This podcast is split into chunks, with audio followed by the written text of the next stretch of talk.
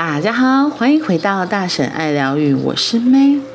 今天的 One Day 有一天，我们要说的是 Angel。天使最常出现的面貌是小孩。一滴水怎么变成大河？一滴水不管多小，只要能往前流动，就能结合其他水滴，汇集成大河，滋润大地。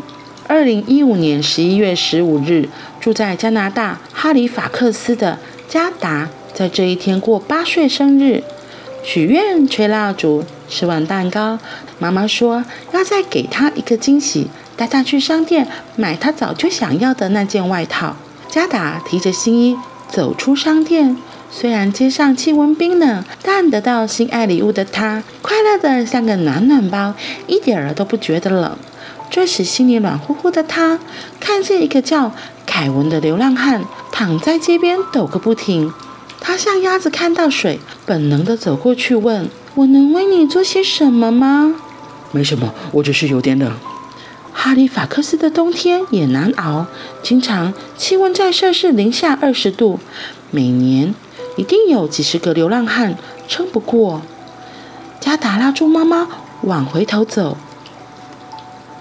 小女孩想做什么？要妈妈买衣服给凯文保暖吗？是的，但是她退还自己的新外套，用退回来的钱为凯文买了一件外套和帽子。穿上新衣、戴上新帽的凯文一直说谢谢。如果不是你，我真不知道能不能熬过这个冬天。暖暖包这下变成了小太阳。加达跟妈妈说：“我要让街上的流浪汉都能度过冬天。”哈利法克斯大概有一千多个流浪汉，我们没有能力给每个人买新衣。那我们可以把多出来不穿的衣服送给他们呀。贾达和妈妈开始向邻居收集旧衣服，并且把衣服清洗干净、整理完好。其实跟新衣也差不多。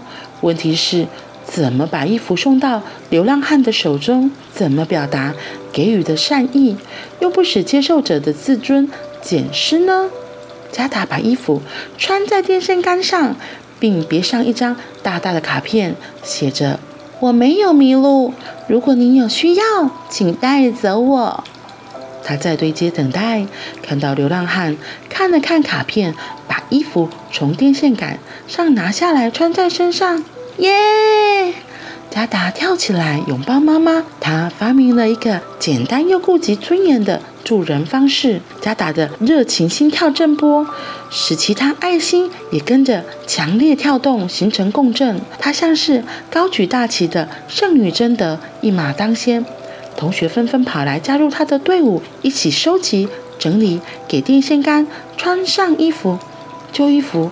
从四面八方送到这群天使军团的手中，大人也加入加达妈妈的运输队，负责开车带孩子到更远的地方为电线杆穿衣服。加拿大有些地方实在太冷，一下车如同踏入冰库，小朋友有时还会冻哭。但他们看到穿在电线杆上的衣服被人穿上，为人保暖，他们是边开心边流鼻水和泪水。大人把小朋友的行动传上 Facebook，不止引起广泛的共鸣，更棒的是带动了行动，如同一场爱心接力，一棒传一棒，许多人学加达把衣服穿上电线杆，有的还是全新的呢。当人被充分尊重，自然会自重。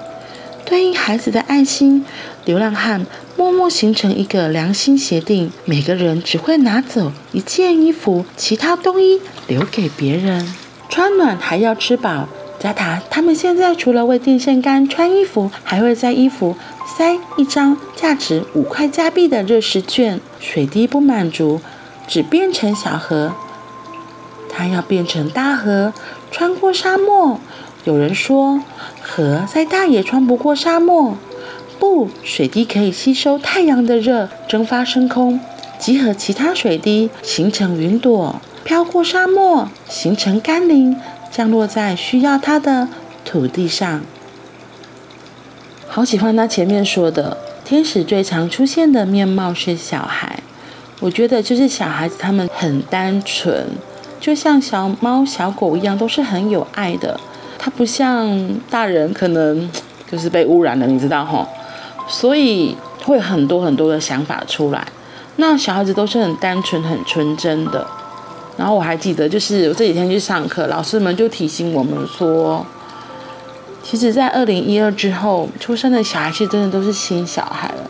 他们比电男小孩更更聪明，也更厉害。所以是我们要向小孩学习，而不是用我们这个已经固化、僵化的脑袋来逼迫小孩、要求小孩说你应该做什么，而是我们真的要向小孩学习。他们是怎么看东西？他们是怎么面对现在这样子的状态的？很有意思。或许你也可以停下来看看你的小孩，你是怎么跟他们互动的呢？我自己是真的觉得我女儿教我还蛮多事情的。好啦，那我们今天就到这里喽，我们明天见，拜拜。